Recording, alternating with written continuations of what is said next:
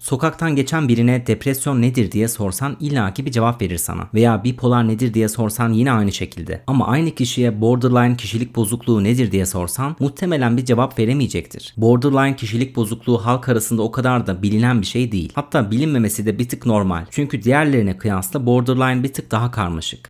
Bu podcast'imizin konusu borderline veya sınırda kişilik bozukluğu ve kitabımız da Hol Strauss ismindeki yazarın Senden Nefret Ediyorum Beni Terk Etme ismindeki kitabı. Ve evet kitabın ismi Demi Lovato'nun bir şarkısından alıntı. Ama bu Senden Nefret Ediyorum Beni Terk Etme sözü borderline kişilere o kadar uyuyor ki podcast'in ilerleyen kısımlarında da fark edeceksiniz. Borderline'ın kelime anlamı sınır çizgisi demek. Peki bu hastalıktan muzdarip kişiler hep sınır çizgisinde mi? Evet aslında çok da uygun bir isim. Bu kişiler genelde sınırlarda dolaşıyor. Bir öbür tarafa atıyor kendini bir de diğer tarafa. En iyisi birkaç örnek vereyim. Bir arkadaşınızı düşünün. Bir hafta geliyor yanınıza ve size trip atmaya başlıyor. Size diyor sen benim değerimi bilmiyorsun, sen iyi bir arkadaş değilsin. Ama öbür hafta bambaşka birine dönüşüyor. Geliyor ne haber kanka nasılsın seni çok seviyorum filan diyor. Veya bir tane kız arkadaşınızı düşünün. Bir hafta normal bir insan gibi giyiniyor ama öbür hafta bir geliyor ki bildiğin tarz değiştirmiş. Metalci bir tarza bürünmüş. Veya öbür hafta bu sefer kokoş diyebileceğimiz bir kız gibi giyinmiş. Durmadan tarzını değiştiriyor. Kısa zaman aralıklarında ciddi karakter değişimi gösteren kendileriyle tutarsız kişilerin borderline olma olasılığı da gayet yüksek. Şimdi aklımıza gelen soru şu. Bu borderline tam olarak ne? Veya bu borderline kişileri nasıl ayırt edeceğiz? Bir kişi hangi özellikleri gösteriyorsa ona borderline diyebiliyoruz. Ayırt etmemizi sağlayan kriterler neler? DSM isminde bir tanı ölçütü var. Dünya çapında da saygı gören. Ve bu tanı ölçüt sistemi borderline için bize 9 tane kriter sunuyor. Tek tek üzerinden geçelim bu 9 kriterin.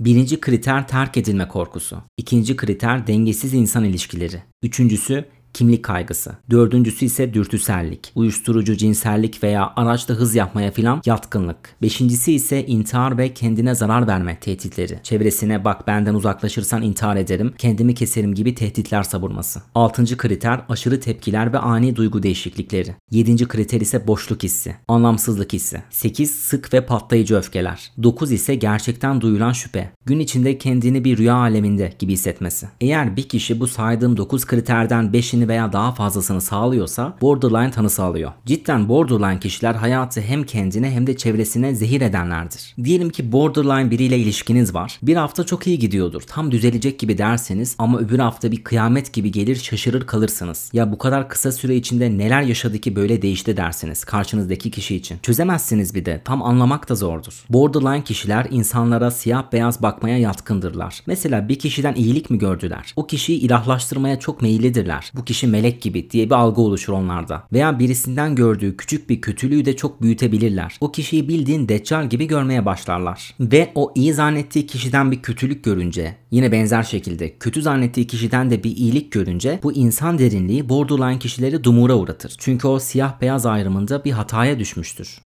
Borderline kişilerin romantik ilişkileri de toksik ilişkiye dönmeye çok yatkındır. Ama bir taraftan da yalnız kalmayı pek beceremezler. Hatta borderline kişiler yalnız kalmaktansa toksik bir ilişki içinde yer almayı daha çok tercih ederler. Durmadan bir insan arayışı içindedirler. Hayatına girip onu kurtaracak mistik bir insan figürünün hayalini kurarlar. İlişkileri yorucudur tabi. Bir taraftan borderline kişiye fazla yakınlaştığınızda bıkkınlık gelir, sizden uzaklaşmaya çalışır. Ama siz de bu kişiyle aranıza az da olsa bir mesafe koyduğunuzda bu sefer terk edilme paranoyasına girer ve sanki onu terk ettiniz gibi zannetmeye başlar. Gerçi şöyle ilginç bir durum da vardır. Borderline kişileri düşününce sanki iş hayatında da pek başarılı değiller gibi zannediyoruz. Ama durum pek öyle değil. Bazı borderline kişiler iş hayatında çok da başarılı olabiliyor mesela. Eğer yaptığı iş o kişiye bir grup hissiyatı, bir kimlik, bir komünite, koordinasyon veya düzen veriyorsa gayet de iyi iş çıkarabiliyor. Çünkü hayatı boyunca zaten böyle kavramları arıyor. Kimlik arıyor, komünite arıyor, bir yakınlık ve ekip hissini arıyor. Ve iş hayatı da ona bunu verebiliyorsa borderline kişi gayet motive bir çalışan oluyor. Ayrıca dikkat edin borderline kişilerin sanatsal ve yaratıcı tarafları da çok yüksektir. O yoğun duygu hallerini yaşadıkları için bu çalkantılı durumlarını çok da etkili bir şekilde sanata kanalize edebilirler.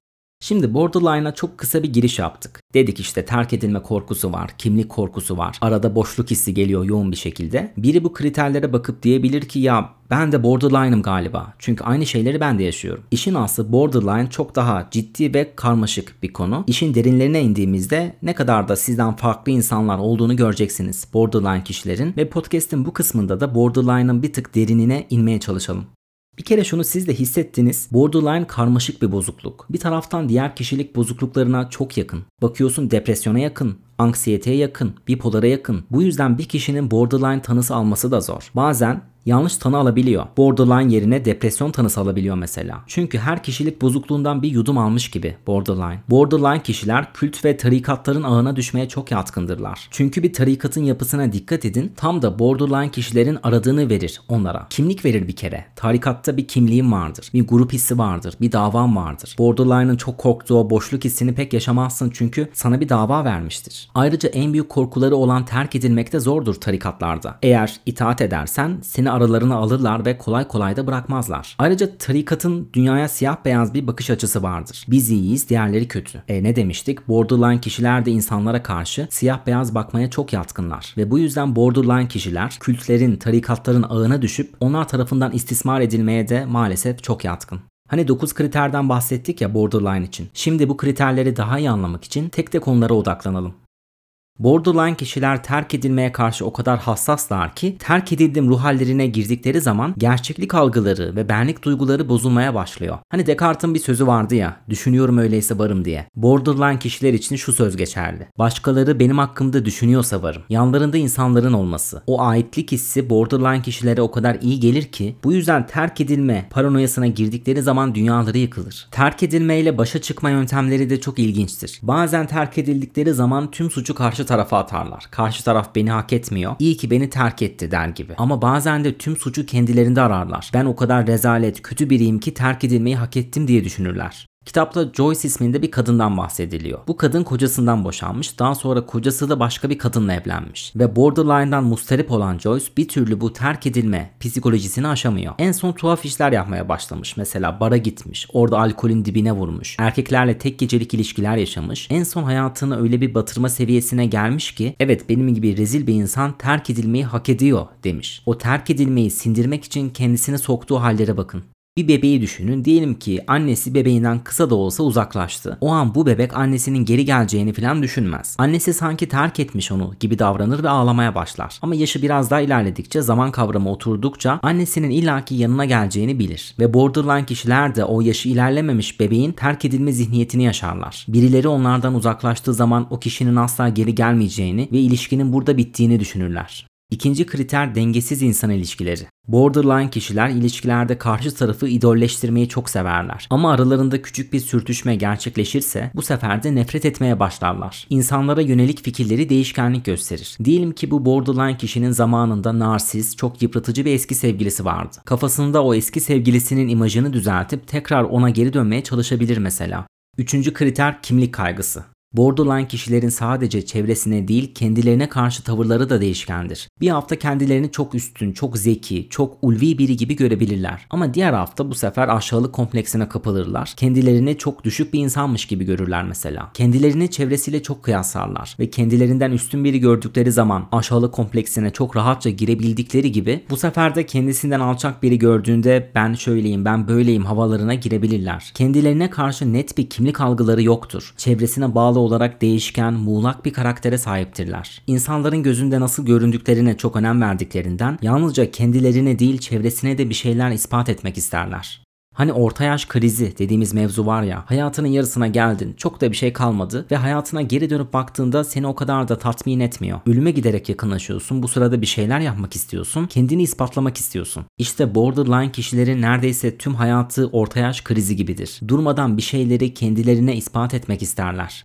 Dördüncü kritere de dürtüsellik demiştik. Uyuşturucuya, tek gecelik cinsel ilişkiye veya anlık zevk veren aktivitelere yatkınlık olarak da yorumlanabilir. Borderline kişilerin geçmiş ve gelecek algıları o kadar da iyi değildir. Hani sabah yataktan kalktığımızda bir sersem oluruz ya. Hangi gün, şu an hangi saat filan diye düşünürüz. Borderline kişiler bu sersem hallerini genelde yanında taşırlar. Geçmiş ve gelecek kavramlarına yönelik bir şaşkınlıkları vardır. İşte bu yüzden tehlikeli alışkanlıklara veya bağımlılıklara, alkol, uyuşturucu gibi bunlara yatkındırlar. O sersem sersem halleri onlara umursamazlık da vermiştir. Zaman algılarının pek iyi olmaması onları tehlikeli alışkanlıklara yatkın yapar. Oysa bizi tehlikeli alışkanlıklardan veya bağımlılıktan kurtaran nedir? Zaman algımız Geçmiş ve gelecek algımız. Uyuşturucu kullanmaktan çekiniriz çünkü düşünürüz ki gelecekte bu iş bizim başımıza bela olur. Veya geçmişte sıkıntılar yaşamışsak deriz ben geçmişte bak şöyle bir şey yaşadım yine kullanırsam aynı hataları tekrar yaşayacağım. Ama geçmiş ve gelecek kaygın olmadığı zaman bu tarz tehlikeli alışkanlıklara çok daha yatkın bir hale geliyorsun.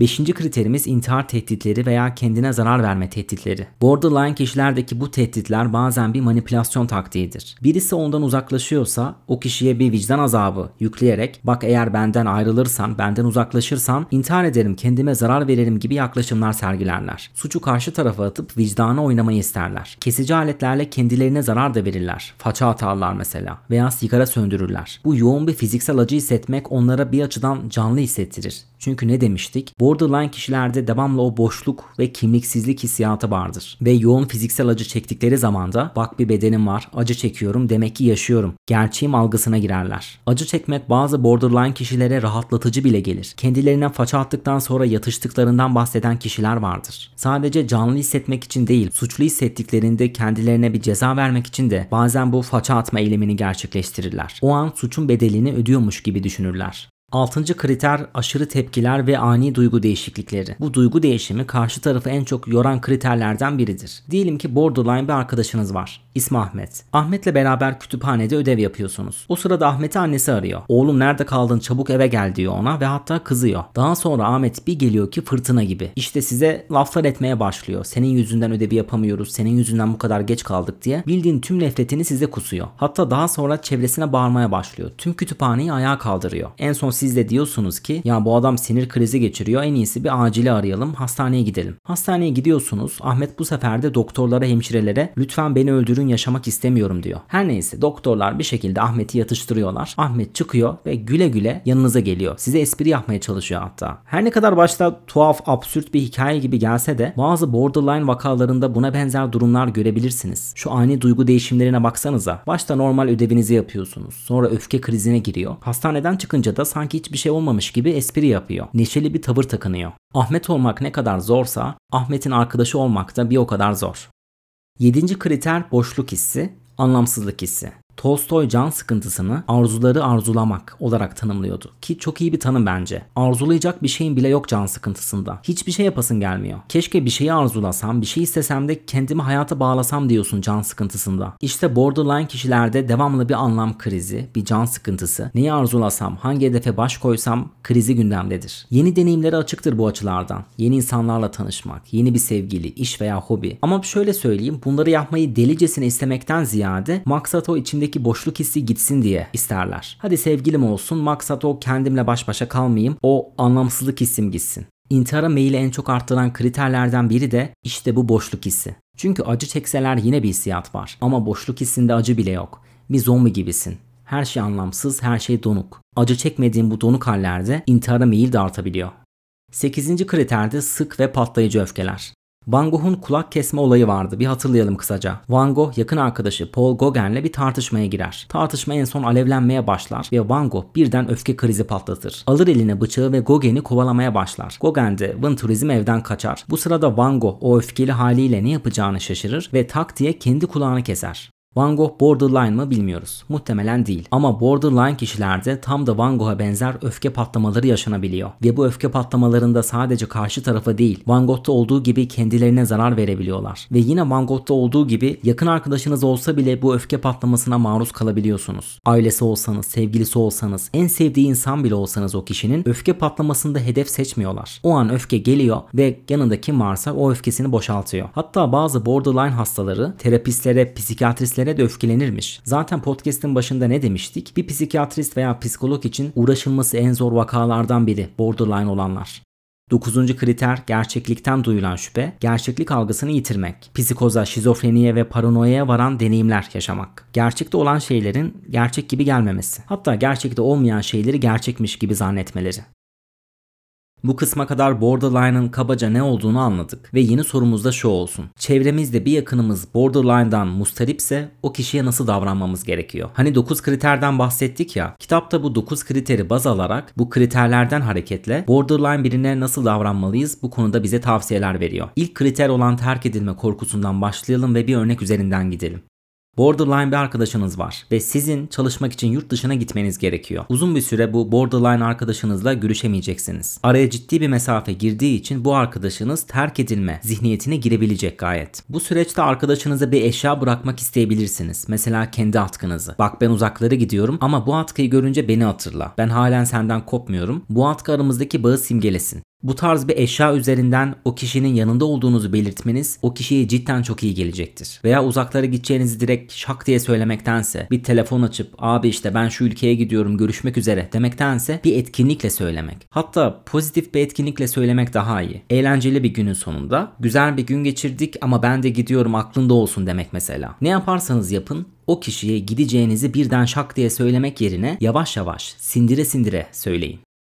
Diyelim ki babanızda borderline var ve babanız sizden 2-3 günde bir ziyarete gelmenizi istiyor. Anneniz hayatını kaybetmiş, babanız yalnız yaşıyor ve evladını görmek istiyor. Ama siz de yoğun bir insansınız ve 2-3 günde bir babanıza gitmek bir tık zorluyor sizi. Böyle durumlarda ortak bir rutin belirlemek iyi bir seçenek olacaktır mesela. Baba biliyorum beni görmek istiyorsun. 2-3 günde bir gelmek de bana zor. Haftada bir yapalım demek mesela. Direkt işi yokuşa sürmektense ılımlı yaklaşmak. Çünkü çok yatkınlar terk edilme zihniyetine girmeye. O girdaba sokmamamız gerekiyor. Borderline olan kişiyi. Ve o kişiyle bir buluşma rutini belirlediğinizde ve düzenli bu rutinleri devam ettirdiğinizde terk edilme psikolojisine girmeleri çok zordur.